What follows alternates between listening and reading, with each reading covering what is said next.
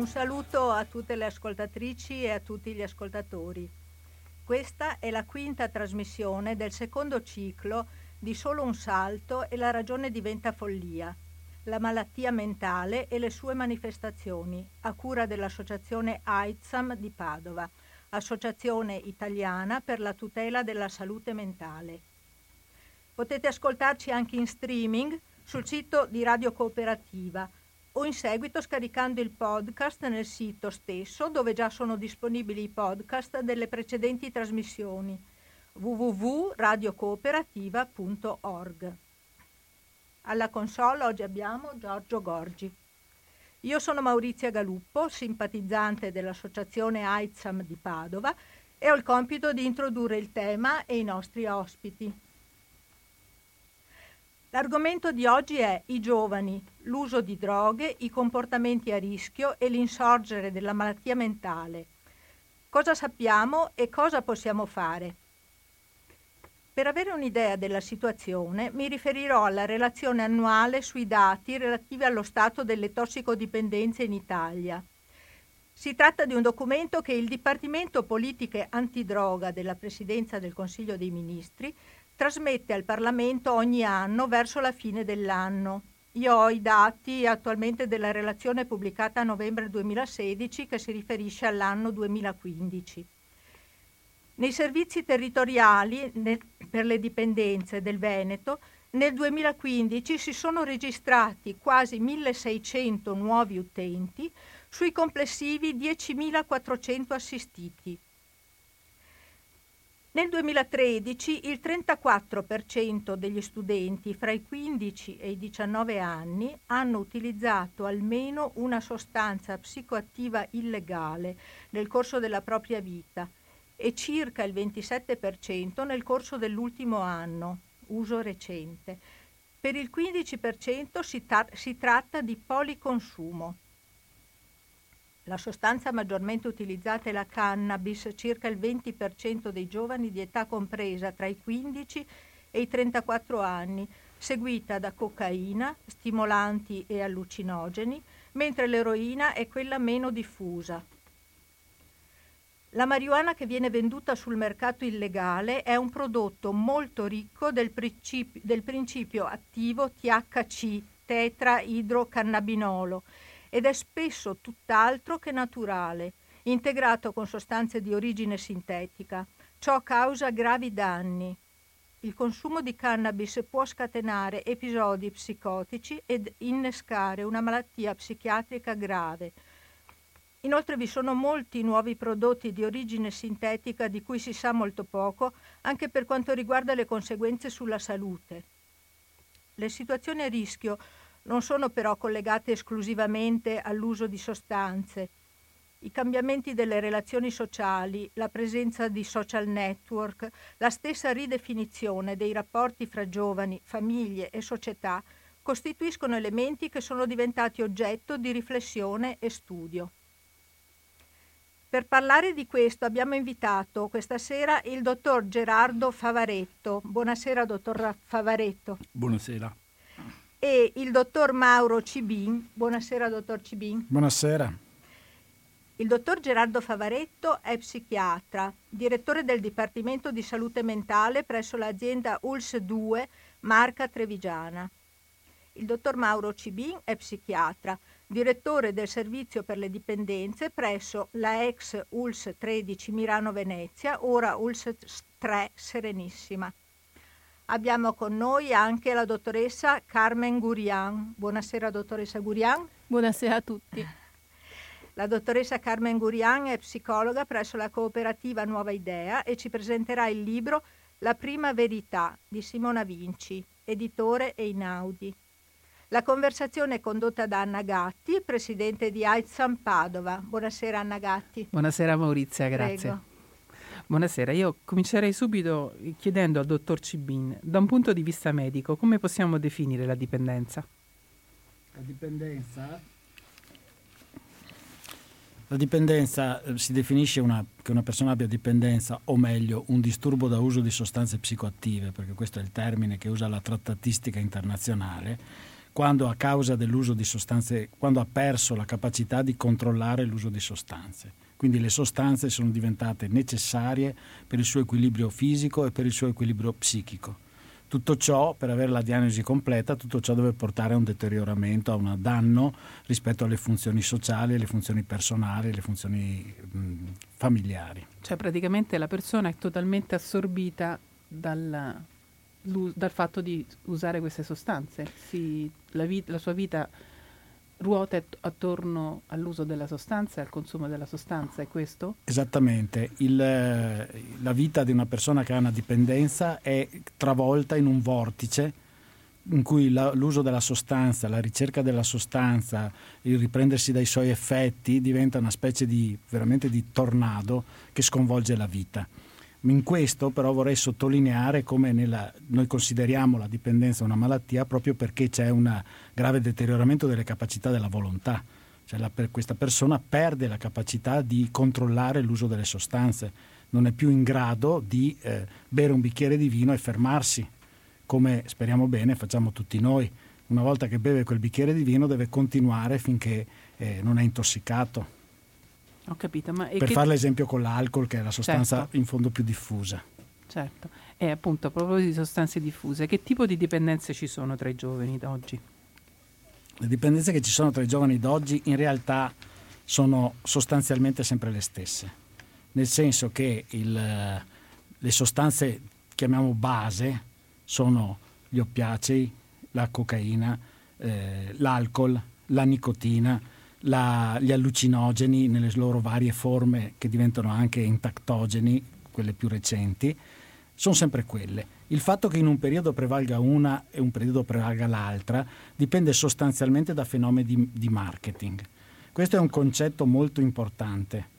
Il, pur essendo illegale il mercato, parzialmente illegale, perché ci sono anche le sostanze legali come l'alcol e, e il tabacco, eh, pur essendo... lei considera, scusi, il tabacco ha la stessa, più o meno la stessa stregua di altre so- delle sostanze come l'alcol? Allora, dal punto di vista di indurre dipendenza, cioè di ledere la capacità di, no, di eh, stare senza fumare, il tabacco è si- uguale a tutte le altre sostanze, anzi oh. dà una dipendenza molto forte, anche da un punto di vista fisico.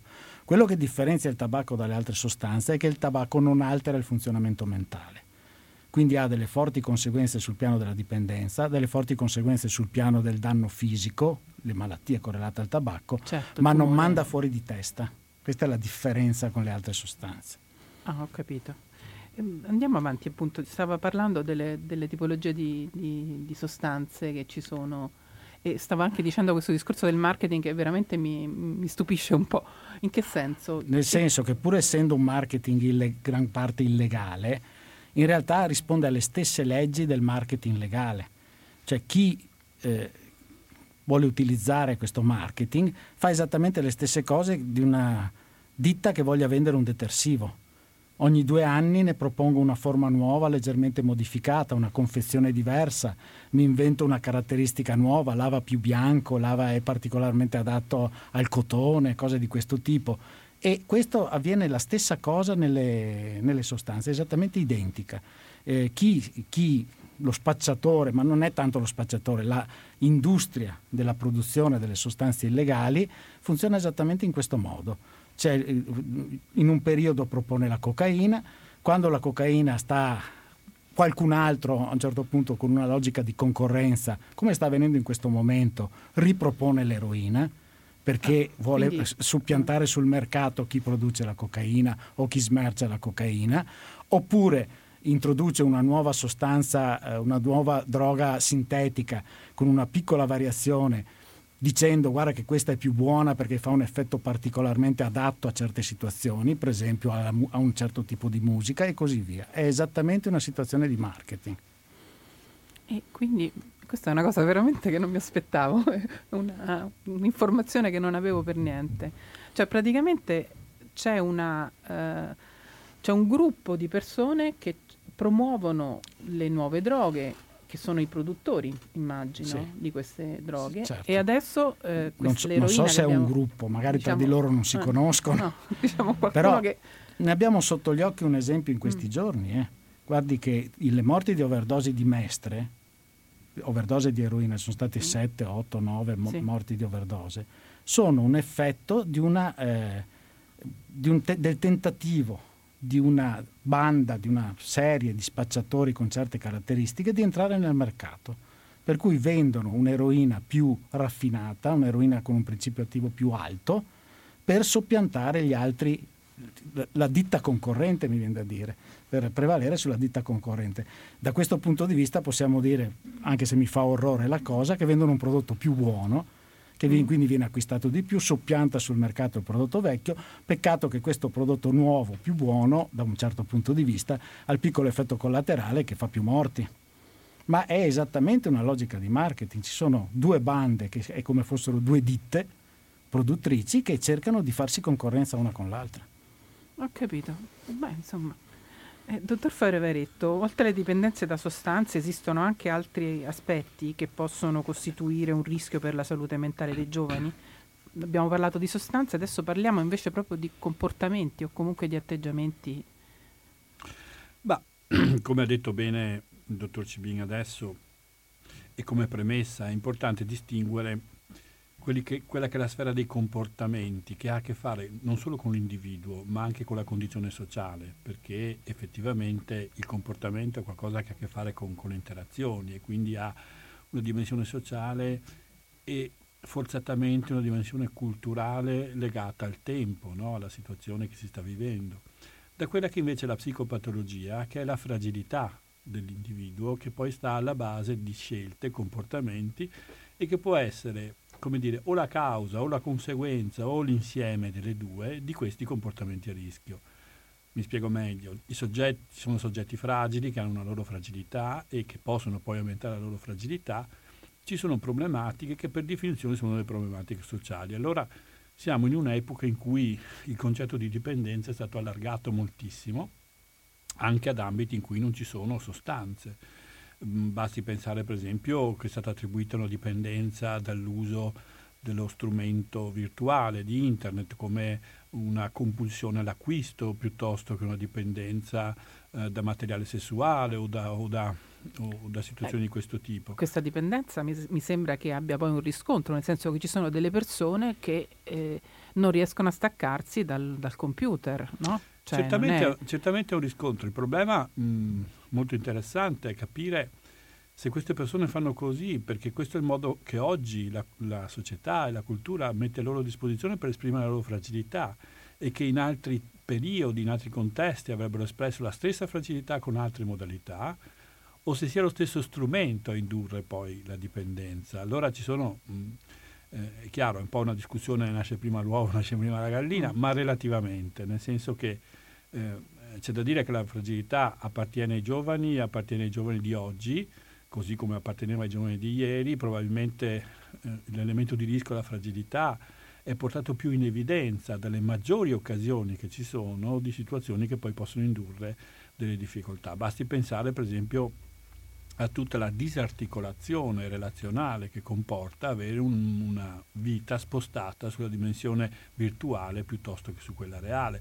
Questo veramente comporta uno spostamento no? completo di affetti, di attenzioni, eh, di desideri, di aspettative, un cambiamento dei comportamenti che diventa radicale. Eh, è chiaro che allora co- i comportamenti a rischio di per sé possono voler dire tante cose, eh, di fatto la stessa eh, adolescenza è una situazione in cui le cose possono andare bene, possono andare male, quindi sono a rischio.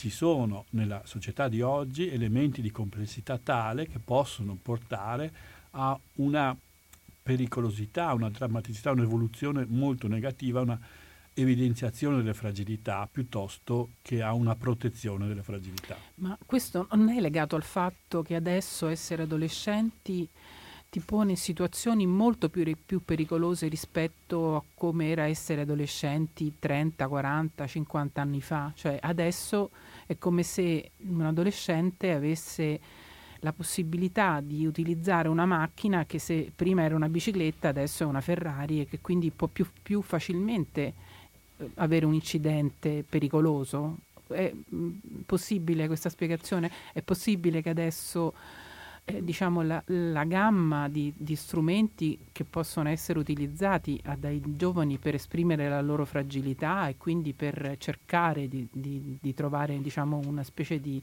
rifugio, perché poi in fondo questo discorso della realtà virtuale è un po' un rifugio. È, molto più pericoloso rispetto a prima, rispetto a quando forse eh, c'erano altre modalità, c'erano, c'erano, comunque delle modalità, ma erano delle modalità che non avevano delle conseguenze così. È questo quello che sta dicendo?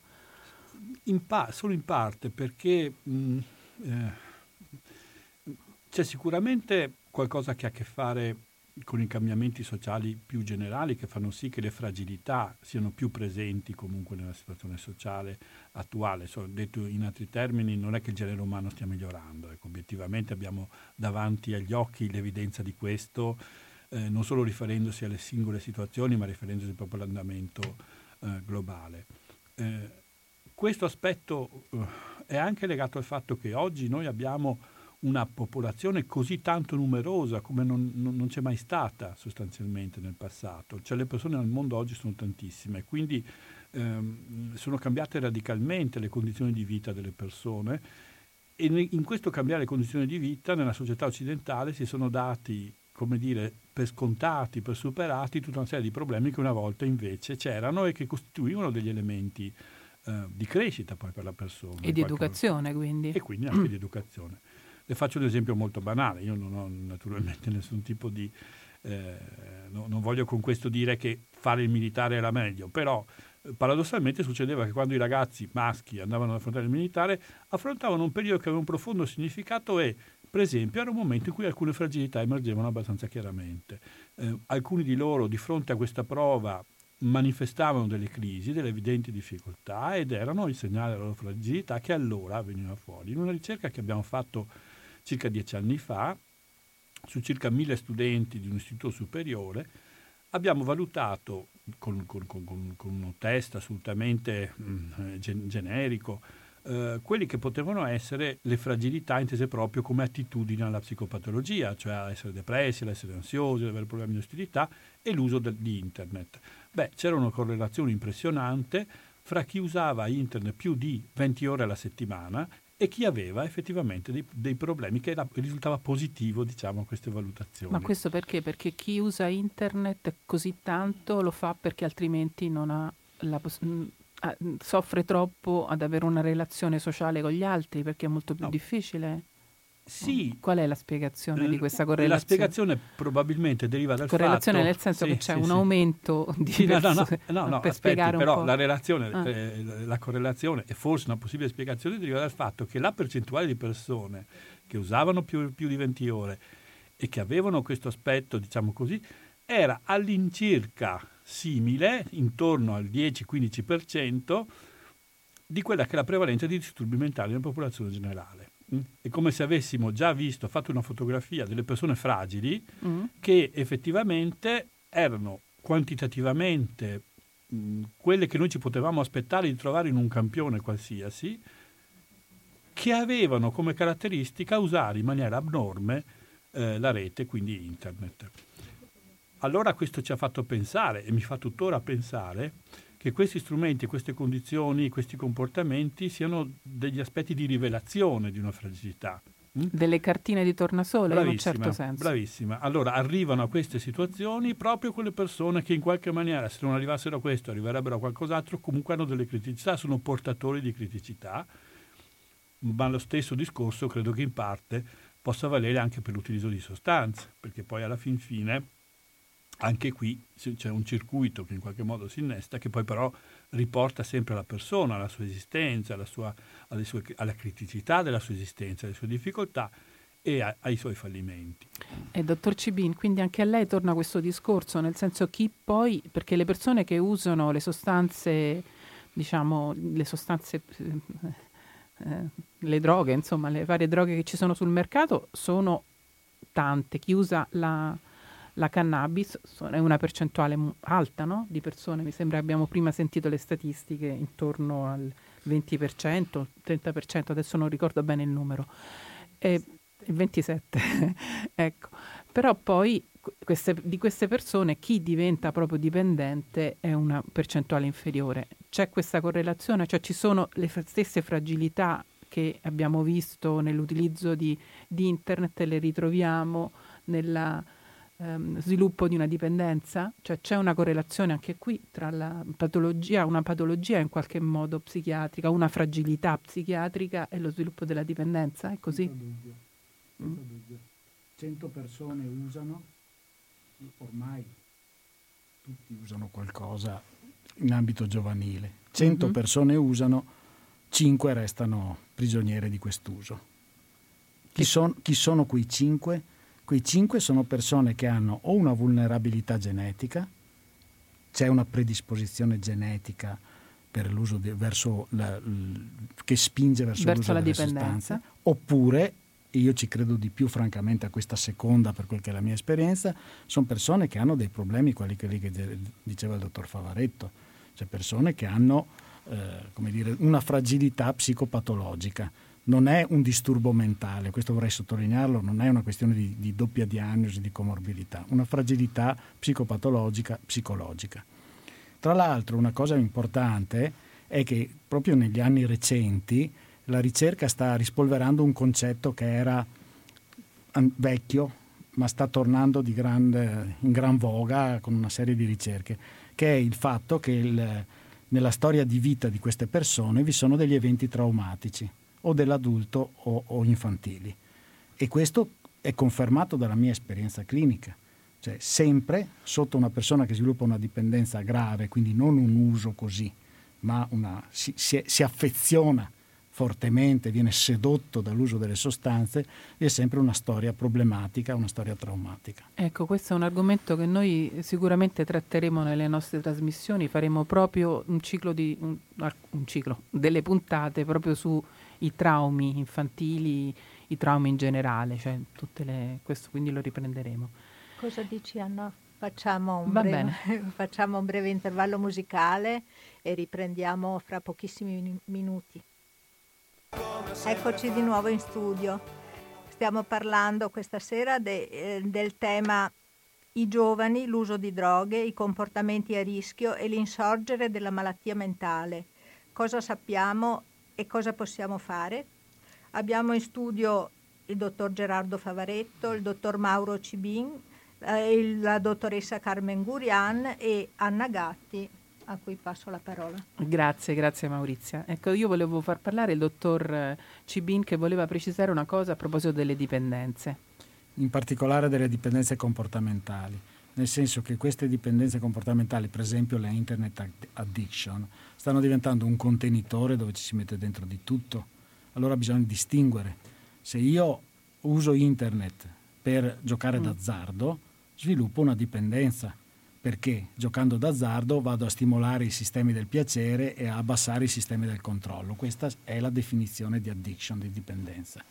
Ma, Ma se queste uso... persone che hanno, scusi per capire bene, perché io non sono un'esperta di, di naturalmente internet addiction, sono persone che concretamente cosa fanno? Stanno tutto il giorno sul, sul computer sì. collegati ad internet e non, non sì, si... No. Sì. Ecco, questo. Fanno. Però questo comportamento di stare sul mm. computer mm raccoglie al suo interno situazioni eterogenee, perché se uno sta sul computer a giocare d'azzardo è una cosa, quella può essere definita una dipendenza. Mm. Se uno sta sul computer perché non ha voglia di uscire di casa, si sente giù, non ha interessi nella vita e naviga sul computer in maniera specifica, qua siamo più su un'area depressiva che su un'area di dipendenza. Quindi ah, non, non mettiamo tutto insieme, perché poi la conseguenza di questo è che se, se si arriva a un, a un, trattamento, il trattamento è profondamente diverso per i due certo, casi. Certo, l'intervento sarà diverso e poi forse ci sono anche dipendenze, non so, da, da siti porno, oppure quella è una, una forma di dipendenza? una forma di sex addiction, ah. di dipendenza dal, dal Persone sesso. che non riescono a fare a meno di, sì. di, di fare sì. questo.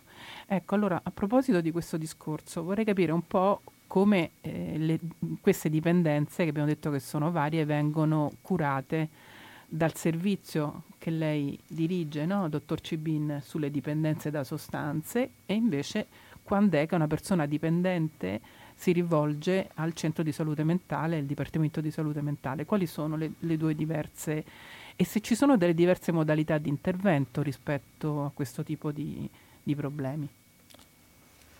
Non so, vogliamo sì. sentire prima il dottor Favaretto che ci dice... Ma sì, ehm, credo che partiamo un po' da quello che diceva adesso il dottor CB. Eh, e mm, stiamo in una, una situazione così ampia eh, nella definizione che sono appunto i comportamenti. Eh, I comportamenti di per sé non sono necessariamente eh, sani o malati, sono comportamenti e come tali sono portatori di senso da un punto di vista della relazione dal punto di vista del, sociale. Alcune interpretazioni, in particolare naturalmente tutti coloro che si occupano di dipendenza, valorizzano alcuni aspetti che sono particolarmente importanti in, in alcune compulsioni di petizioni che sono le stesse, voglio dire, in tutti i tipi di dipendenza che si, quindi sì. indipendentemente dal fatto che si sia dipendenti da una sostanza o che si sia dipendenti dal fatto di stare tutto il giorno diciamo davanti ad internet. I, I meccanismi sono sempre ecco. questi. In realtà appunto non è, come diceva giustamente il dottor Cibin, stare davanti ad internet tutto il giorno, il punto è giocare d'azzardo, cercare determinate cose, cercare il sito porno. Questo è l'aspetto di dipendenza, non è stare lì. Eh, genericamente, per esempio, stare di fronte a un computer per più di 20 ore alla settimana, perché poi bisogna quantizzare, insomma, in qualche modo. Questo Adesso dire... conterò le ore in cui sta mio figlio al computer, dopo che abbiamo sentito questa cosa. Questo non vuol dire che sta 19 eh. ore sano, che sta 21 malato. Ecco. Diciamo, diciamo, che eh, ovviamente sì, sì, è una dimensione, va data una dimensione, no? quelli che sono gli alimenti di rischio. Mm. Diciamo che 20 ore alla settimana è un po' la soglia intorno alla quale qualche...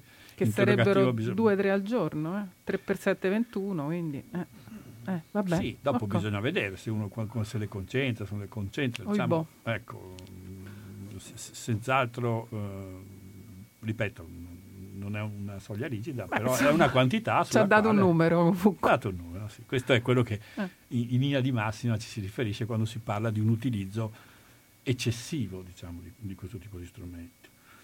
Allora, proprio per fare questa distinzione, è chiaro che i, tutti quei comportamenti che sono fortemente legati all'aspetto di dipendenza, ne parlerà adesso il dottor Cibin, hanno percorsi terapeutici molto specifici e dedicati all'emancipazione da questa dipendenza.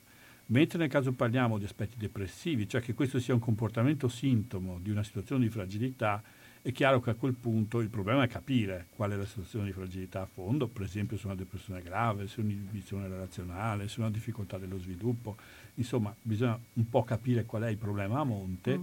e poi fare un intervento terapeutico che sia come dire, specifico, coerente con il bisogno che viene presentato. È così, a proposito di questo discorso, parliamo sempre di dipendenza da computer, di comportamenti che sono... Io volevo sentire da lei se anche in Italia c'è un fenomeno analogo a quello che esiste in Giappone, che so che è molto diffuso in Giappone, che è degli ikiko, ikikomori. ikikomori, scusi, ikikomori. io non sono... ecco. È così anche... Allora, intanto cosa sono gli ikikomori? Ho letto un po' qualche storia, se lei ce lo vuole spiegare, e se ci sono anche in Italia questo, c'è anche in Italia questo fenomeno, comunque in Europa, e, che, e come mai, insomma. Sì, ehm, purtroppo la nosografia psichiatrica, cioè il fatto di fare delle diagnosi in psichiatria, è una cosa in costante evoluzione, per cui eh, appunto si sta ancora discutendo se effettivamente e in che maniera poi va definito eh, un utilizzo o una dipendenza eh, rispetto all'utilizzo del computer, della rete, eccetera. Il Kikomori è un fenomeno osservato in Giappone. Mh, che si riferisce a situazioni di profonda chiusura, inibizione, rifiuto sociale, eh, nel quale il ragazzo in questione sostanzialmente utilizza questo strumento eh, in maniera evitante, cioè per evitare di avere rapporti. Cioè, spieghiamo, per... insomma, sono ragazzi che rimangono chiusi, chiusi nella loro stanza, stanza non, non escono più di casa, certe volte non escono nemmeno per andare al bagno, credo che ci sia proprio addirittura... Possono arrivare alle forme ecco. più estreme in cui sostanzialmente l'unica cosa importante è rimanere costantemente connessi ripeto, probabilmente anche per evitare poi forme di interazione e, e, di esistenza che siano più compromesse insomma, con, mm. con, l'aspetto del mondo. Ora, questo è stato il modo in cui in Giappone sono stati descritti alcuni comportamenti di alcuni ragazzi. Eh, tutto quello che succede nella rete e che ha a che fare con la rete, con internet, spesso viene molto amplificato no? e ha lo stesso effetto dei telefoni senza fili, partono dei messaggi, eh, si dicono delle cose, no? Tutta, eh, tutto il destino delle cosiddette fake news, cioè delle notizie false, va tante volte anche applicato alle conoscenze false che sono applicate su internet, non che Kikomori sia una conoscenza falsa, è un'osservazione che è stata fatta in un contesto sociale. E sicuramente anche in Italia ci sono dei ragazzi che si comportano così, che, hanno, che sviluppano per esempio un approfondissimo legame con quelli che si chiamano dei giochi di ruolo, cioè stanno a giocare al computer insieme con altre persone in ambiente remoto ore e ore e ore e ore di, di tutta quanta la giornata e l'idea di giocare è la cosa prevalente, più importante della loro vita, non ce ne sono altre, non c'è la scuola, non c'è la famiglia, non, non ci sono amicizie, c'è il gioco e nel gioco ci sono tutti quanti eh, gli ingredienti che per loro sono gratificanti della loro vita affettiva. Ecco, questi tipi di fenomeni sono presenti, mm, non sono secondo me, io uh, uh, senz'altro ho una posizione un po' critica sul fatto di dire sono sindromi specifiche, lo sono fino a un certo punto, sono la punta dell'iceberg di un fallimento evolutivo, sono la punta dell'iceberg di una manifestazione depressiva, la punta dell'iceberg di, di tante difficoltà Quindi familiari. lei dice praticamente che questa è una delle tante modalità, come abbiamo detto all'inizio, sì. no? il discorso che sì. lei ha fatto all'inizio, una delle tante modalità che le persone che hanno un disagio trovano per esprimere questo stesso disagio. Insomma, poteva essere un altro canale. Insomma. Credo che il, il, senso che vada recuperato, perché noi insomma nel nostro lavoro, quando mh, ci approcciamo a una persona, specialmente un ragazzo, ma in generale, il nostro problema è capire eh, che senso ha nel suo percorso esistenziale, nella sua esistenza, nel suo essere con noi in quel momento, quello che gli sta accadendo. E, e avere per un momento lo spazio per lui per capire quello che gli sta accadendo. Ecco, facendo un'operazione di questo tipo, eh, anche attraverso questi comportamenti possiamo arrivare a capire che ci sta comunque parlando di una qualche difficoltà, di un qualche fallimento. Cioè che è un modo di esprimere questo suo, questo suo fall- questa sua difficoltà, questa modalità di comportamento. Questo punto di partenza, di sentirlo come modo di portare senso, di esprimere, ci aiuta a capire per esempio che non sono né comportamenti mh, eh, di negazione, non sta succedendo niente, né comportamenti repressivi, adesso ti butto via tutto, la soluzione del problema. Cioè, non è che sono quelli che, che, avrebbero i genitori normalmente, immagino, perché poi spesso il Beh, genitore però, però... dice vabbè non fa niente, sta a casa, eh. non va fuori, non ha cattive compagnie, almeno lo controllo lì, il controllo è totale del, del figlio, immagino. In realtà non c'è controllo, eh. in realtà non c'è controllo. E allora, eh, appunto, quando c'è un atteggiamento di negazione, non sta succedendo niente, in fondo cosa fa? Sta lì al computer, sta giocando, è normale che alla sua età giochi. Ecco, ehm, questo in, in, realtà segna una perdita di senso da parte dei genitori su quello che sta succedendo appunto al figlio che magari in quel momento eh, sta utilizzando questa esperienza proprio per prendere a distanze eh, non solo da loro ma da, da tutte le cose che, e da tutti gli appuntamenti. Che Però devo dire, sociale. sempre portando diciamo, le, le istanze dei genitori, che certe volte noi poveri genitori proprio non sappiamo quello che sta succedendo, noi viviamo l'adolescenza dei nostri figli come qualcosa di veramente eh, strano e... Eh, eh, insomma abbiamo pochi strumenti, dobbiamo essere un po' più svegli probabilmente per capire, per per cogliere, ecco, questo però, sì, no? però posso dire che eh, se c'è un momento uh, della genitorialità, dell'essere genitori, in cui viene richiesto il massimo sforzo, è proprio questo. Dell'adolescenza. Dell'adolescenza, la domanda potrebbe essere, ma massimo sforzo di che? allora uno, a una persona viene naturale dire, eh, forse il massimo sforzo sta eh, nel provare per un momento ad ascoltare qualcuno che non vuole farsi ascoltare che ha solo bisogno di differenziarsi da te, che ha solo bisogno di, magari eh, di, di, individuarsi attraverso l'aggressione o, fa, o trasgredire le regole che gli poni. Insomma, certamente con qualcuno che sta parlando un linguaggio difficilissimo da capire, ecco, e quindi in qualche modo si sta esprimendo in maniera violenta anche nei confronti dei genitori, perché uno dei grandi problemi dei genitori dei, dei ragazzi, specialmente di quelli più problematici, è che spesso sono, sono violenti, non, non, fisicamente voglio dire, ma lo sono nella relazione. Verbalmente, certo. Sì, lo sono nella relazione, nel, nell'affettività, nel disinteresse, nel, in quello che fanno provare ai loro genitori. Diciamo che è una provocazione continua per, per alcuni genitori hanno questa assolutamente. esperienza. E credo che il problema dei genitori sia capire quanto possono sopravvivere a questo, perché eh, s- trovare mo- un modo di sopravvivere restituendo un senso a questo percorso, lo so che è un discorso che sto semplificando, che naturalmente andrebbe da solo meriterebbe un ragionamento. Sì, sì. No? Una puntatona, da anche solo, più di una assolutamente. puntata.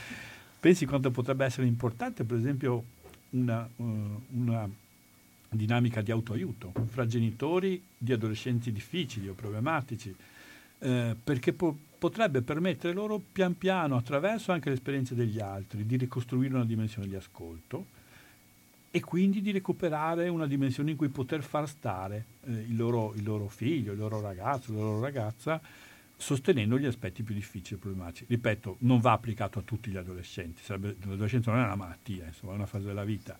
Certamente mh, stiamo parlando di situazioni difficili, problematiche, di chi appunto utilizza mm. il computer per tante ore, di chi lo utilizza in maniera um, da nascondersi al mondo attraverso queste, questi strumenti. Io sono d'accordo che l'adolescenza non sia una malattia, così come dice lei, però penso anche che comunque alcuni consigli andrebbero dati un po' a tutti. Adesso non, voglio, non, voglio, non parleremo solo di adolescenza, anche se stiamo parlando di adolescenti problematici, però ecco.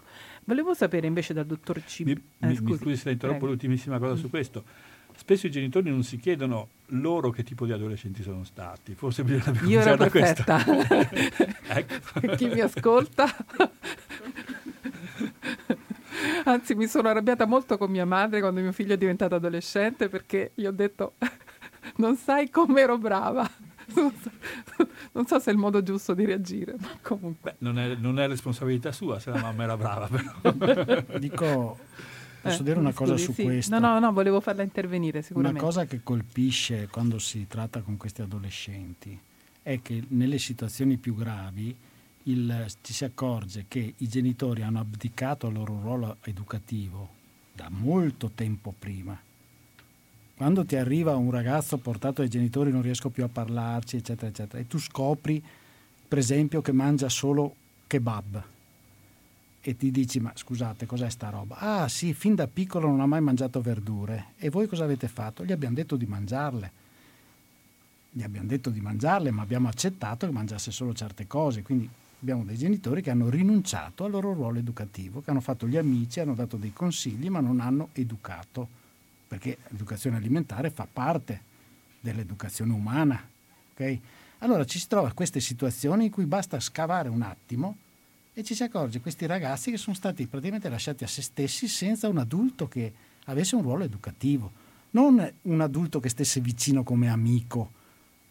Quello spesso c'è, ma che avesse un ruolo educativo. Spesso sotto questi casi c'è una completa abdicazione dei genitori dall'infanzia al ruolo educativo. Sì, Se questo... poi su questa si sommano degli eventi traumatici abbiamo fatto la frittata. Ecco, no, questo è un discorso che devo dire che sta tornando, abbiamo cominciato a parlare di bambini con eh, il dottor Tombolato, poi abbiamo parlato degli adolescenti con la, dottore, con la professoressa Gatta e il professor uh, Battistella, scusate non mi ricordo tutti i nomi, e, e questo discorso della incapacità dei genitori attuali, moderni, di eh, non svolgere, tutti, eh? di, di, molti comunque, no? Di, di, non so quanti sono, ma ce ne sono, di svolgere questo ruolo contenitivo, no? abbiamo parlato, di, in fondo lei sta dicendo, sta facendo questo discorso, questo è un, un problema che, che, esiste sicuramente. E adesso io non so se questo è un problema culturale, se è un problema... Boh, non, sono, non so se voi avete le idee più, ca- più chiare su, questa, su questo fatto, però sicuramente viene riportato spesso non soltanto da chi lavora nella salute mentale, ma anche da chi lavora nella scuola, da chi lavora in ambiti insomma, di, che ha contatti con gli adolescenti. Volevo ritornare però al discorso delle sostanze, chiedere al dottor Cibin se c'è una scala di pericolosità tra le sostanze, se uno si deve preoccupare di più rispetto all'uso di una sostanza o un'altra. Allora, se noi guardiamo i dati epidemiologici, le due sostanze che fanno più male all'umanità sono l'alcol e la nicotina. Ah, bene. Anzi, quelle, quelle legali. Nicotina, aspetti, il fumo di ta- quelle legali, perché il numero di persone che hanno danni da queste sostanze è enormemente superiore a quelli che hanno danni dalle sostanze illegali. Quindi statisticamente sono più pericolosi. Statisticamente c'è stato. Quindi, ecco, certo. io credo che questo sia un concetto che dobbiamo tenere ben presente. Cioè c'è un grandissimo allarme per le sostanze illegali, per le droghe, eccetera, quando in realtà il maggior numero di morti, di malattie, di disturbi mentali le provocano le sostanze legali. Disturbi mentali, ah, come dicevo prima, mentali. l'alcol, più l'alcol. Certo, perché, perché abbiamo detto tabacco, che il tabacco eh. non ha effetti. Questo, questo è il primo concetto. Se poi andiamo a vedere invece la sostanza più pericolosa per il singolo, mm. è senza dubbio l'eroina. Ah. La sostanza che dà più dipendenza, che distrugge le persone in pochissimo tempo, che è collegata a una serie di malattie fisiche, eccetera, è senza dubbio ancora oggi l'eroina. Scusi, l'anfetamina, io ho letto una volta un libro in cui c'era scritto che le anfetamine erano pericolosissime. Le anfetamine sono pericolosissime, mm. ma non quanto l'eroina. Ah, ho capito. Bene. Senta, eh, dottor Favaretto, invece io volevo parlare del discorso che un po' è il motivo per cui ho cominciato a pensare di, di costruire questa puntata, che è la correlazione che c'è tra l'uso di sostanze e l'insorgere della malattia mentale. In particolare mi sembra che la sostanza più sotto accusa è la cannabis, credo, adesso sento da lei qual è, se questa è la, la, la risposta giusta, insomma ci può parlare di alcuni casi concreti di, che le sono capitati eh, che un po' esemplificano questa situazione? Sì, ma, eh, giustamente come, come, dice il dottor CB, no, il, le sostanze è vero sono pericolose, c'è quella più pericolosa, ma non è che l'altra sia un po' meno pericolosa. È come dire, è più pericoloso un colpo in testa sulla parte destra sulla parte sinistra, sempre colpo in testa sono, voglio dire, mm. nel senso che tutte le sostanze sono molto problematiche.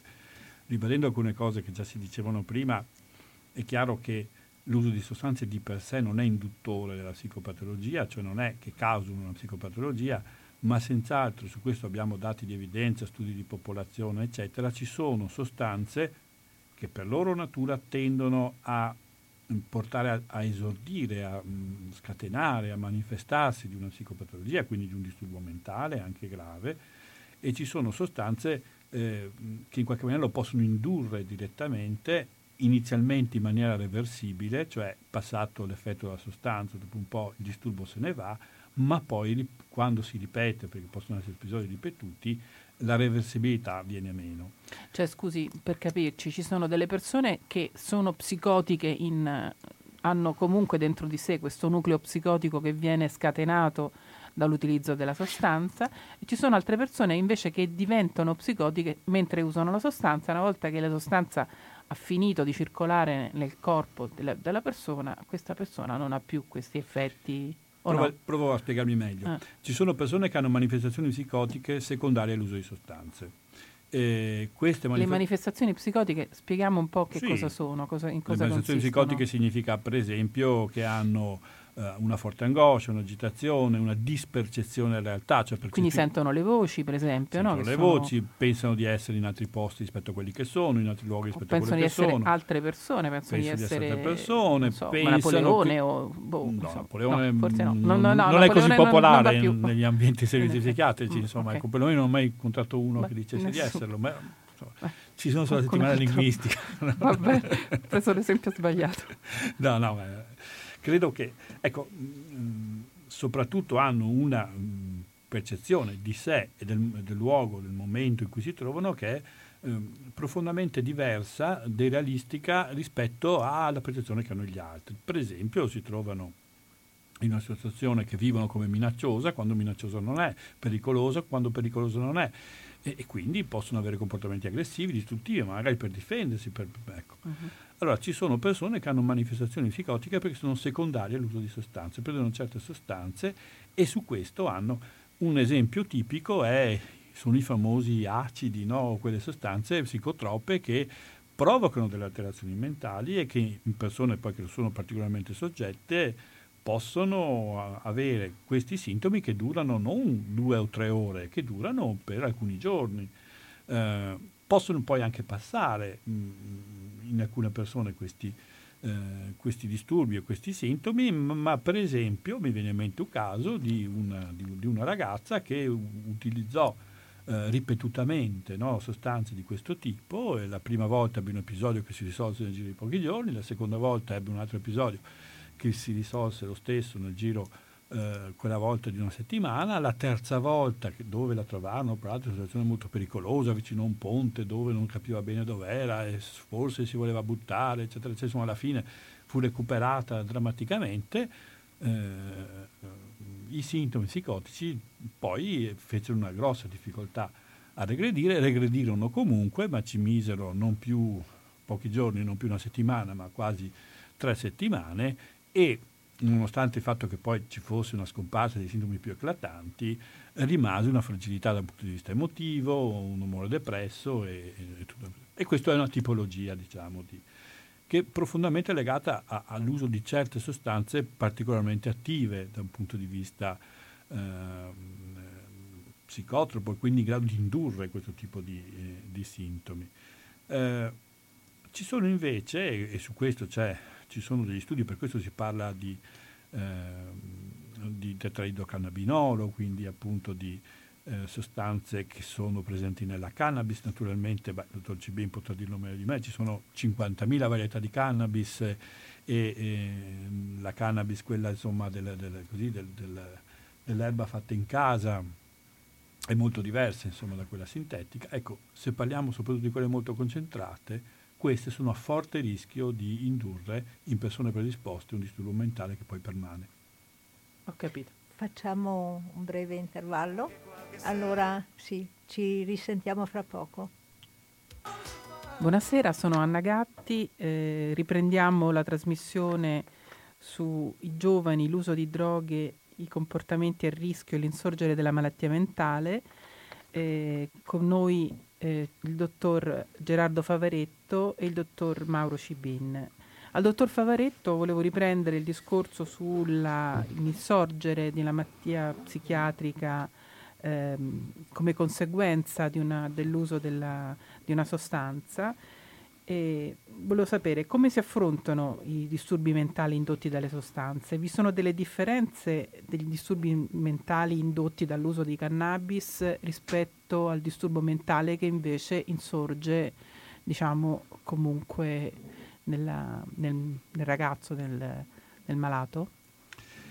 Sì, ehm, le differenze ci sono, ma sono anche abbastanza relative, nel senso che una volta che la persona che è più sensibile, probabilmente anche geneticamente predisposta, sviluppa un disturbo mentale grave in conseguenza dell'uso eh, di cannabis, è chiaro che i sintomi che presenta, i disturbi che ha, i problemi che ha sono assolutamente gli stessi di una persona che ha sviluppato lo stesso disturbo senza averlo indotto attraverso la sostanza. La differenza naturalmente fondamentale è che per questa persona, più che per ogni altra, vale la regola dell'astinenza, cioè se la persona in questione, eh, pur essendo in una situazione eh, terapeutica controllata, assume le medicine, fa la riabilitazione psicosociale, eccetera, ma si rimette ad utilizzare per esempio la sostanza, la cannabis in particolare, molto spesso ha un aggravamento dei sintomi in una situazione acuta. E nei disturbi mentali gravi avere degli episodi acuti è sempre un fattore prognostico non positivo, cioè ehm, avere ripetuti pe- episodi acuti fa sì che la malattia sia più grave, che la prognosi sia peggiore e quindi questa vulnerabilità che ha scatenato la malattia in chi ha questo problema rimane anche durante la malattia e rende ancora particolarmente più importante l'attenzione all'astinenza. Oggi Purtroppo, come si diceva prima, l'utilizzo di queste sostanze è piuttosto diffuso e nelle persone con disturbo mentale l'utilizzo di alcol piuttosto che di cannabis è piuttosto diffuso, ma per le persone che sono poi sensibili e geneticamente predisposte, il pericolo continua a esserci proprio nel senso di un aggravamento, di un peggioramento della prognosi. Certo. Eh, dottor Cibin, volevo parlare un po' con lei di prevenzione. Abbiamo visto che ci sono questi numeri così alti, intorno al, 50, al 20% dei giovani di età comprese tra i 15 e i 34 anni che fa uso di sostanze, forse sono percentuali anche più alte in altre statistiche. Eh, ma non le sembra che di fronte a delle percentuali così alte debba essere un po' ripensato no, i programmi di prevenzione? senza dubbio, senza dubbio. E teniamo presente, torniamo a quello che dicevo prima, c'è, c'è un marketing. Di fronte a una politica di marketing, sapete, poco può fare dire guarda che ti fa male. Sarebbe come dire guarda che la Coca-Cola ti fa male a chi beve Coca-Cola, quando per la televisione viene continuamente presentato il Natale, Babbo Natale, la Coca-Cola, eh, eccetera, eccetera. È, è la stessa situazione. Quindi semplicemente dire guarda che ti fa male è dimostrato che non serve. L'informazione pura e semplice è dimostrato che non serve. Quindi scusi... Le, eh. le attuali tendenze rispetto alla prevenzione sono, è una prevenzione che non è basata sull'informazione, questa cosa ti fa male, ma è basata sullo sviluppo di life skills, cioè di abilità nella vita quotidiana rispetto al proprio equilibrio emotivo, rispetto alla capacità di dir di no, quindi all'assertività, rispetto a, queste, a delle capacità. Okay? Questa è l'attuale prevenzione. Le segnalo, è, è, importante sottolineare che oggi la prevenzione, è, la prevenzione del, di, de, delle, dell'uso di sostanze è una pratica basata sull'evidenza, quindi si basa su ricerche molto accurate che hanno detto che certe cose servono e certe altre non servono. Se tu fai un intervento preventivo usando le cose che non servono, sai già che stai buttando via i soldi del cittadino. E questo è un altro aspetto importante. Queste ricerche ci dicono poi alcune cose di fondo. Primo, che la prevenzione dell'uso di sostanze va fatta rispetto a tutte le sostanze, non è che poi fai la prevenzione sulle droghe e ti dimentichi l'alcol, va fatto tutto insieme e anche rispetto ai comportamenti che possono dare dipendenza. Secondo, che vanno fatte in preadolescenza, cioè prima che avvenga il contatto con le sostanze, quindi vanno fatte abbastanza precocemente. Fare una campagna preventiva a un ventenne... Scusi, alle elementari? Sta dicendo preadolescenza? Alle medie, ah, alle, okay. medie alle medie e ai primi anni delle superiori eh, fare una campagna sull'uso di sost- preventiva a un ventenne, ormai se c'erano danni da fare sono stati fatti. Okay? Lì casomai ci sarà un discorso di diagnosi precoce, di intervento precoce. Okay? Quindi la prevenzione va fatta secondo certe regole. E lei ha ragione a dire che visto la, l'invasione di sostanze sarebbe da fare a tappeto, però questo purtroppo non avviene. Sì, da fare a tappeto, ma anche da ripensare da quello che è stato fatto, o no? Sem- cioè, Infatti che quello, che sta... detto, quello, che le ho detto, è un ripensamento di quello che è stato mm. fatto, perché tenga presente che fino a pochissimi anni fa fare prevenzione rispetto alle droghe significava dire non sta a drogarti che ti fa male, ma questo è dimostrato che, in, che non serve a nulla, mm. anzi in alcuni casi stimola la curiosità, quindi fa andare verso le droghe. Ci sono degli studi, ce l'ho qui nel foglio, me li sono segnati, che dicono che ci sono state delle campagne preventive, fatte per esempio in Australia, hanno fatto una campagna preventiva su tutto il territorio australiano che ha coinvolto migliaia e migliaia di ragazzi di quell'età. Quando sono andati a esaminare i risultati hanno trovato un aumento del consumo. Hanno fatto pubblicità. Eh, quindi bisogna stare attenti, bisogna fare le cose fatte bene, a tappeto, ma fatte secondo certi eh, criteri. Appunto, quindi questo diventa pericoloso, insomma, se uno lo fa male eh, diventa peggio di quello delle... Ecco. Senta, volevo chiederle anche un'altra cosa sull'uso terapeutico della cannabis. Che cosa, ci, mm, cosa, pensa di questo discorso? Io penso che il fatto che una droga diventi un farmaco e che un farmaco diventi una droga non ci deve scandalizzare. È una cosa che è successa mille volte. Basta che pensiamo anche alla stessa cocaina che è nata come farmaco. Vi ricordate che Freud la assumeva come, come cura. Non lo sapevo. Eh, alla stessa eroina che era l'analgesico dei soldati tedeschi nella seconda guerra mondiale. E, e viceversa a, a, per esempio al, a, all'uso di alcuni tipi di allucinogeni in psicoterapia, che è una cosa che è stata fatta e studiata, quindi non ci deve scandalizzare. Però bisogna fare attenzione, nel senso che sono co- sostanze, proprio per il fatto di essere sostanze psicoattive, non vanno confuse con l'aspirina devono essere molto controllate, date a ragion veduta, studiate accuratamente, altrimenti quello che si ottiene è quello che sta succedendo negli Stati Uniti con gli oppiacei antidolorifici, che nel momento in cui è stata, liber- è stata estesa la prescrivibilità, sono prescrivibili più facilmente, aumentano i casi di abuso e i casi di dipendenza da oppiacei di prescrizione. Quindi va può, può diventare un fa- la cannabis può diventare un farmaco, ma in un regime di controllo e di conoscenza molto forte. E quindi prescritta dal medico, per dirla in modo più, certo, più sintetico. Prescritta dal medico con indicazioni molto precise. Senta, è una domanda che ho posto anche alla professoressa Gatta nell'ultima trasmissione. Io ero rimasta colpita da una notizia che riguarda l'Islanda, dove è stata fatta una campagna di prevenzione, a proposito di prevenzione, eh, indirizzata proprio all'uso di sostanze, all'abuso di sostanze. Anche lì c'era un alcolismo molto diffuso tra i giovani e da quello che ho capito in questo articolo lei probabilmente è molto più informato di me, anzi no sicuramente, sicuramente più informato di me, eh, praticamente quello che è successo in Islanda che hanno eh, aumentato le ore pomeridiane per i ragazzi e per gli adolescenti a scuola con attività, teatro, sport, musica e altro e hanno anche invitato caldamente le famiglie a eh, diciamo, aver, fare una specie di coprifuoco. A una certa ora i ragazzi devono tornare a casa.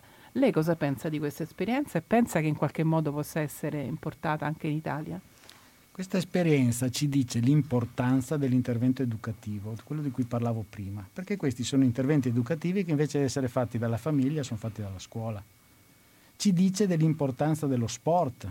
Si sa, che, si sa da tempo che lo sport ha un effetto protettivo sull'uso di sostanze e sullo sviluppo della dipendenza. Ci parla dell'effetto protettivo dell'arte, cioè ci parla di una serie di cose che si conoscevano. Quello che ha fatto l'Islanda è stato di utilizzare il fatto di essere piccola e un'isola per fare una cosa a tappeto. Tenga presente che l'Islanda ha una popolazione piccolissima, credo siano 200.000 abitanti, sì, quindi diciamo come farla... Un quinto della popolazione di Padova. A Monselice, sì, esatto eh, e lì fatto, sono stati applicati a tappeto questi principi che si conoscevano già, dando dei risultati che sono effettivamente strabilianti. Cosa che ci fa pensare che in fondo basterebbe, virgolette, poco, però fatto a tappeto in maniera sistematica su tutti.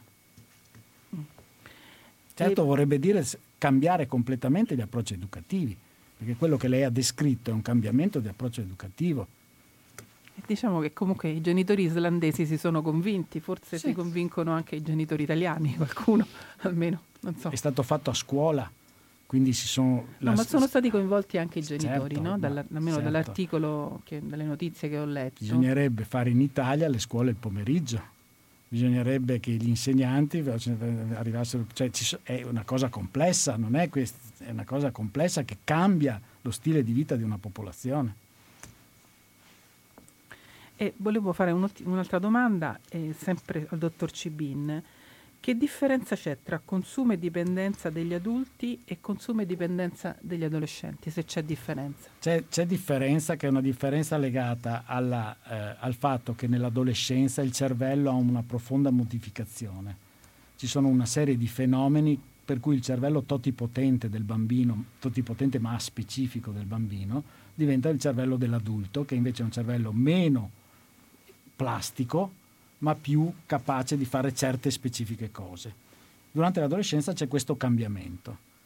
Se noi questo, in questo periodo di cambiamento abbiamo da un lato che si è più vulnerabile all'uso di sostanze perché c'è una tendenza all'impulsività, prendo quel che trovo, tipico dell'adolescente.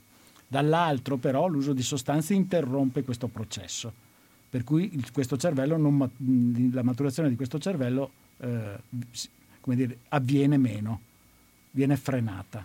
Quindi l'uso di sostanze in adolescenza è particolarmente pericoloso per, per questo motivo. Ma le risulta che l'età in cui si inizia una dipendenza si stia abbassando? L'età dell'uso delle sostanze sicuramente si sta abbassando e dell'alcol teniamo sempre presente che l'alcol è la, la, la droga che c'è diciamo, dappertutto. Eh, forse anche una, un, lo, lo, lo sviluppo di dipendenza intesa come malattia non ho elementi per dire che si stia abbassando, però l'inizio dell'uso sì. Ho capito.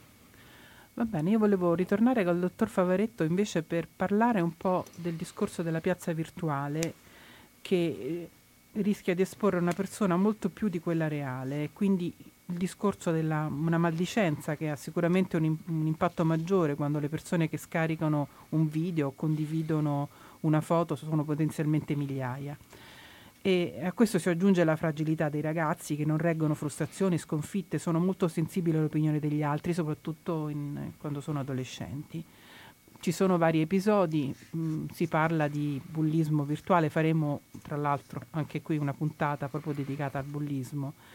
Eh, ma che cosa possono fare gli adulti, i genitori, gli insegnanti eh, che spesso sono ignari di quello che sta accadendo?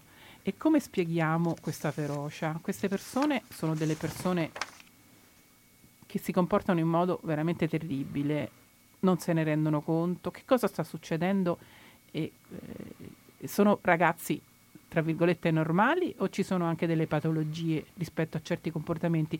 Non sto parlando solo del bullismo che probabilmente non coinvolge tanto i ragazzi, dei ragazzi particolarmente malati, sto parlando anche di comportamenti più, più diabolici, no? Questa, non so se voi vi ricordate, c'è stata questa eh, moda del Blue Whale che era un'istigazione al suicidio. Lei mi guarda. ecco. Ma nel senso eh. che Blue Whale è una cosa che si sono inventati gli stessi social media. Ah, ho capito. Va bene anche questo. no, no, è, è, stato molto interessante perché poi è... Eh, come dire, prima citavo le fake news che non vanno sottovalutate, nel senso che eh, lo sguardo delle persone all'interno della rete è uno sguardo molto superficiale eh, noi eh, sappiamo per esempio che le persone raramente leggono tutto quello che vedono nella rete, spesso guardano le figure, eh, leggono i titoli, mh, prendono qua e là, cioè hanno eh, come dire, un'informazione molto superficiale di quello che gli arriva e si fanno un'idea che spesso appunto è l'idea che si hanno appunto nei social media, nelle chat, nel, mh, nei messenger, in queste situazioni qua eh, puntuale mh, mm, che dura qualche secondo di un messaggio con l'icona senza che si sviluppi un'articolazione di pensiero specifica. Allora è chiaro che ci sono alcuni luoghi comuni, alcuni aspetti che uno magari eh, si immagina, no? allora l'idea che possa esistere il gioco che porta al suicidio, eccetera, eccetera, eccetera, eccetera, è una sorta di fantasma, no? di, di, di cosa che viene articolata, basta eh, che qualcuno lo accenni, immediatamente poi il mass media lo riprende, poi viene ripreso a sua volta dal social, poi viene ripreso ancora e si moltiplica, alla fine magari si finisce col generale in qualche persona no? che è particolarmente fragile, particolarmente ehm, convincibile no? ad avere comportamenti che effettivamente esiste questo, magari poi è una profezia che finisce con l'autoavverarsi. Questo per dire la paradossalità della piazza virtuale, come l'ha definita lei eh, c'è una condizione mentale specifica delle persone che si connettono. Questo lo sappiamo fin da quando è iniziata la rete, nel senso che eh, l'idea dell'altro, cioè c'è qualcosa che sta poi dietro lo schermo del computer, che sta dietro questo schermo che in qualche modo viene animata, è un'idea che viene costruita nella testa, ma che nello stesso tempo fa sì che l'esperienza dell'io che la persona ha, del sé, di se stesso, è un'esperienza che viene immediatamente allargata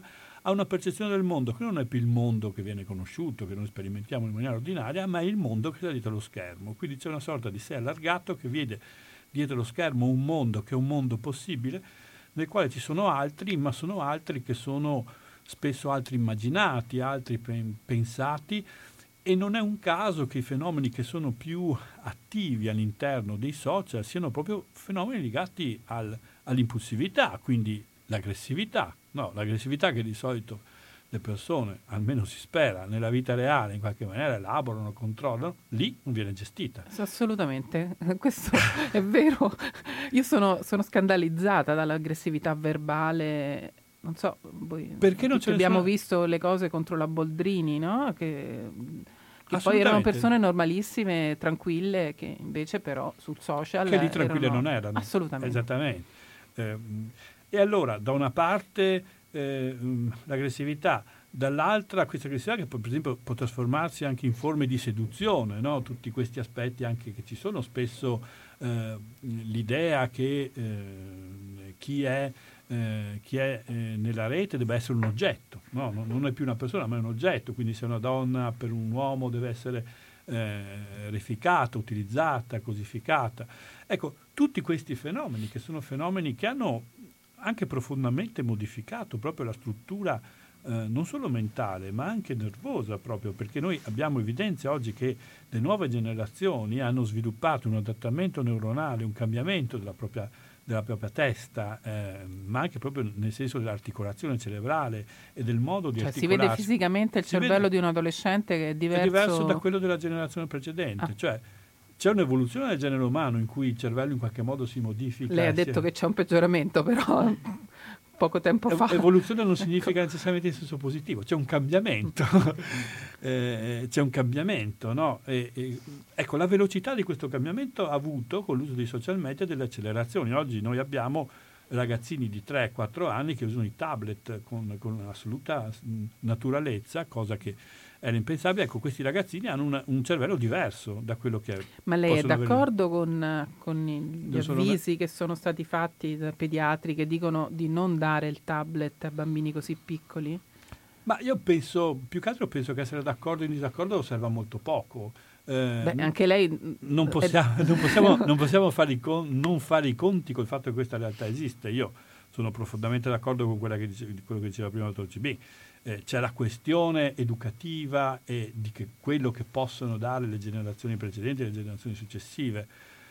Dopodiché, che vogliamo o non vogliamo, viviamo in un mondo che crea dei fenomeni che noi non abbiamo deciso, probabilmente spesso non abbiamo voluto, ma che ci troviamo a dover, come dire, contenere in qualche maniera. Appunto, penso a tutto questo fenomeno della, dello shock, dell'aggressività come shock che viene cercato all'interno della rete, della verificazione dell'altro. Ora, eh, questo è un problema secondo me col quale noi ci dovremmo confrontare sempre di più, di fatto, perché eh, che vogliamo o non vogliamo, i ragazzi continueranno a usarlo. Va bene. Sì, sì, no, continui pure, scusi, stavamo... No, nessun problema, no, no. Ehm, sì, a, a questo è arrivato. Voglio dire, al di là delle nostre convinzioni, il fatto è che questa purtroppo la realtà che, rispetto alla quale noi ci troviamo davanti, una realtà che appunto nessuno ha deciso, ma di fatto eh, provi a togliere un, un, telefonino a non pensare che, ci, che, un ragazzino, un ragazzo, un giovane non utilizzi Whatsapp, ma neanche un adulto, insomma oggi diciamolo molto francamente. Eh, allora eh, credo che la domanda potrebbe essere come si può trasformare oggi un lavoro educativo all'utilizzo di questi strumenti, alla razionalità, al rispetto della persona e, e quindi in qualche maniera ad essere anche preparati in definitiva a un mondo che se non sei preparato può attirare le parti peggiori di te, perché questo è quello che succede. Certo. Va bene, Facciamo... penso che c'è. No, non farei la pausa, no. io farei parlare la Va dottoressa bene. Gurian proprio ah, del, bene, del, libro bene. e concluderei il discorso. No? Perché ci prendiamo i dieci cioè, minuti ah, che, okay. di ritardo. Ho capito. Senza pausa. Bene, bene. non facciamo pausa. Va bene, allora volevo, volevo introdurre un po' il, la dottoressa Gurian della cooperativa Nuova Idea che legge, ha letto e ci parla del libro eh, scusa, il libro si intitola La prima verità. Ecco, La prima verità di Simona Vinci, editore Einaudi. Grazie. Sì, scusate. Allora, continuiamo a, a, parlare di salute mentale eh, con un approccio un pochino diverso, eh, direi letterario o letterario giornalistico, perché questo è il, um, l'intento con cui Simona Vinci ha, ha, scritto questo libro, dichiaratamente così. Eh, L'ho scelto in realtà eh, quando Anna mi ha chiesto di, di, di, presentare un libro sul tema della salute eh, e ne parlo volentieri anche se eh, non è un libro leggero, è un libro eh, importante direi perché ha ricevuto, nel senso che ha ricevuto molti riconoscimenti dalla critica. Ha, eh, è un libro dell'anno scorso e l'anno scorso quando è uscito ha vinto il premio Campiello e ha vinto anche premio, eh, il premio Volponi ehm, per l'impegno civico, il valore civico comunque eh, diciamo proprio per il valore di, di testimonianza e ricerca che, eh, così, insomma, che, che, che l'ha mosso. Eh, Dicevo che non è un libro leggero e sicuramente non lascia indi- indifferenti. A me ha molto appassionato la lettura, quindi lo consiglio senz'altro. Eh, non lascia indifferenti nel senso che il tema che affronta è un tema mm, piuttosto pesante, lo fa con un linguaggio eh, molto forte e a volte crudo, molto immaginativo, quindi ha un linguaggio proprio fotografico con cui mostra le persone, i luoghi, quasi eh, la sensazione fisica che, che, l'esperienza che la protagonista fa eh, sente eh, e, e, sicuramente perché eh, è un racconto, è un romanzo, ma è contemporaneamente un, in alcune parti un eh, diciamo un racconto no? autobiografico anche se un po' romanzato mentre in alcune parti è proprio una, un racconto della sua esperienza lei è una persona che ha eh, avuto e ha ancora qualche problema di, di salute che comunque eh, di gestisce mentale. di salute mentale che eh, gestisce bene. Lei si, dopo magari leggiamo un pezzetto dove, dove ne parla. E, beh, dico qualcosa per entrare nello specifico della trama, altrimenti no, non si capisce. È, lei parte da un fatto realmente accaduto, quindi da, da un fatto di cronaca. Eh, all'inizio degli anni 90 viene alla luce quello che viene definito il caso Leros, che è il nome di una piccola isola greca dove si, eh, si, viene a sapere, si scopre, insomma il, il, mondo viene a conoscenza di quest'isola in cui c'è un, un, l'intera isola eh, dedicata, utilizzata come eh, manicomio, in realtà è stata utilizzata per molti anni come, eh, come manicomio ma anche come luogo di deportazione eh, la, nel periodo dei colonnelli in Grecia hanno deportato in quest'isola insieme ai pazienti psichiatrici e a tutte le persone che non è successo solo lì, insomma nella storia non eh, avevano bisogno di essere controllate eh, sia politicamente che eh, dire, per, per, il controllo sociale, eh, sono stati deportati in quest'isola e in condizioni mh, mm, sì, insomma, mh, mm, assolutamente disumane. Ecco, quindi lei parte da questo fatto costruendoci poi un romanzo. La protagonista è... Eh, sembra lei, insomma, ecco, una persona che comunque si avvicina a, a, alla scoperta di questa situazione, un po' raccontando eh, la storia dei suoi fantasmi e di quella che è stata la sua esperienza, insomma. Quindi in un certo senso risuona la, l'esperienza della protagonista rispetto a quello che lei vede che è, una, che è un manicomio, no? che è una situazione di... Sì, soprattutto... Era un, eh, un manicomio come forse erano in Italia prima... Sì, alcuni mm, forse in realtà erano. Immagino di sì, come dire, mm, io non l'ho conosciuto direttamente, ma eh, quello mm, di cui si legge o di cui si sente raccontare, forse eh, non c'è questo aspetto eh, che qui è molto importante della deportazione di tutti i diversi, compresi i deportati politici, in questo libro è molto importante l'aspetto della deportazione politica perché quello che lei soprattutto è come se rappresentasse se quest'isola fosse il simbolo di tutti i luoghi, un po' come dire anche non, non necessariamente fisici, in cui rischiamo di depositare eh, tutto quello che è diverso da noi e che magari ci angoscia, ecco, quindi può essere comunque eh, ci, ci, sono le storie di, di, di, molti bambini, di molti adolescenti, per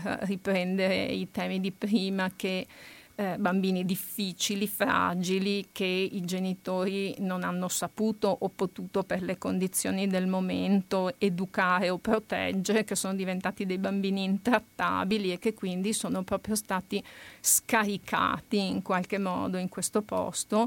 Eh, e dimenticati lì, ecco, quindi eh, sicuramente lei fa un viaggio dentro eh, di recupero dei suoi fantasmi, ma anche di denuncia in qualche modo delle condizioni così di eh, in cui queste persone sono state dimenticate.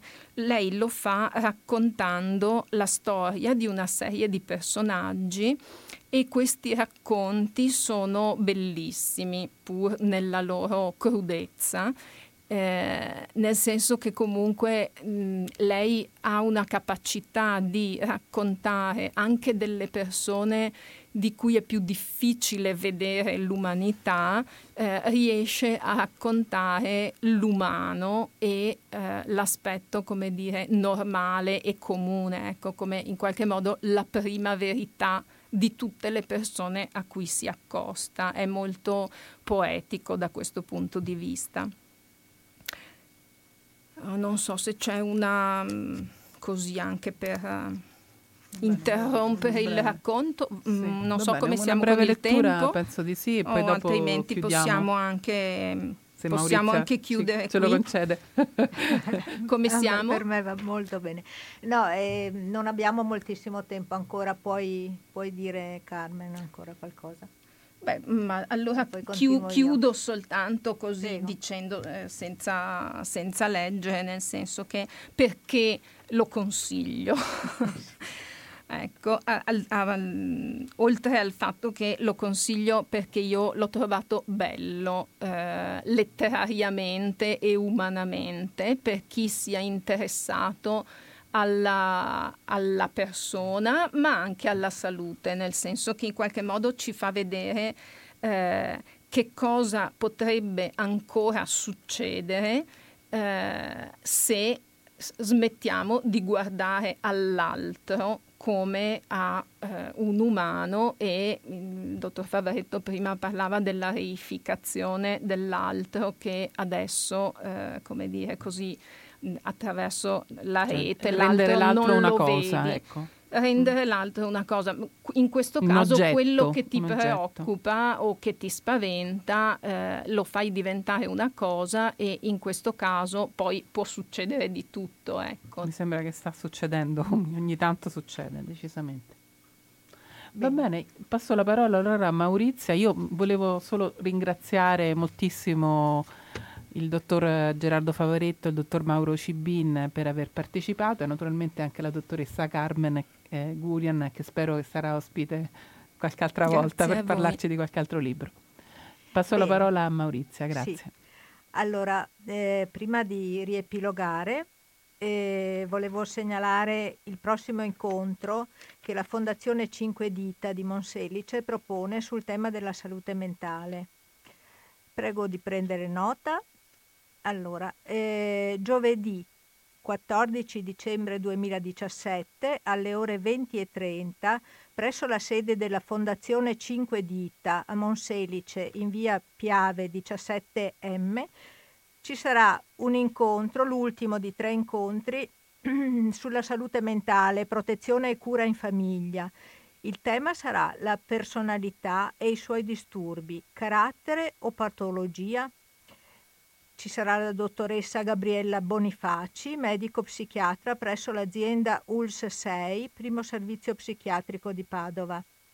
Parteciperanno Anna Gatti, presidente AIDSAM sede di Padova, e Veronica Bolsonaro, presidente dell'AFI Monselice, Associazione delle Famiglie Onlus.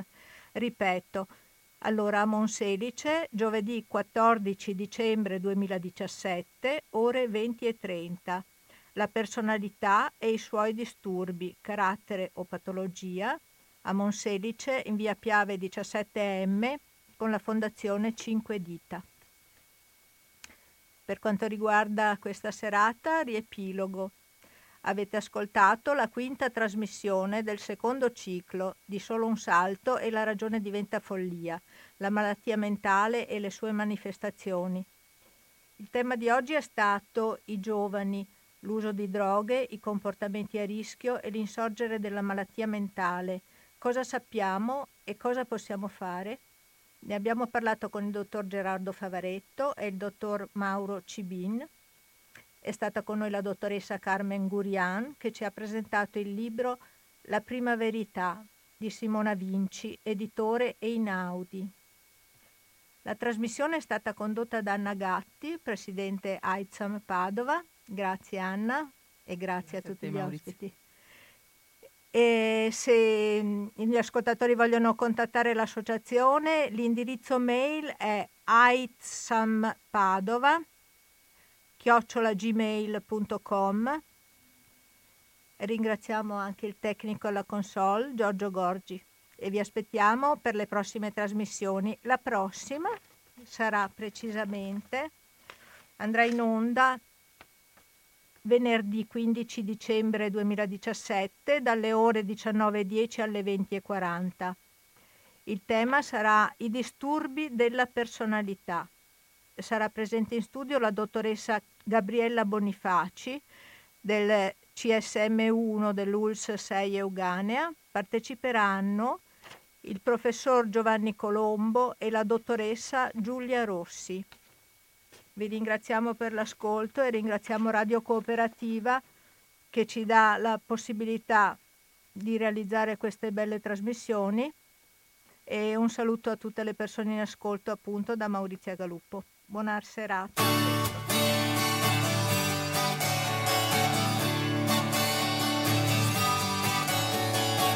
La terra buona nasce un alto albero e nella terra fonda le radici, radici forti che tengono la terra, se soffia il vento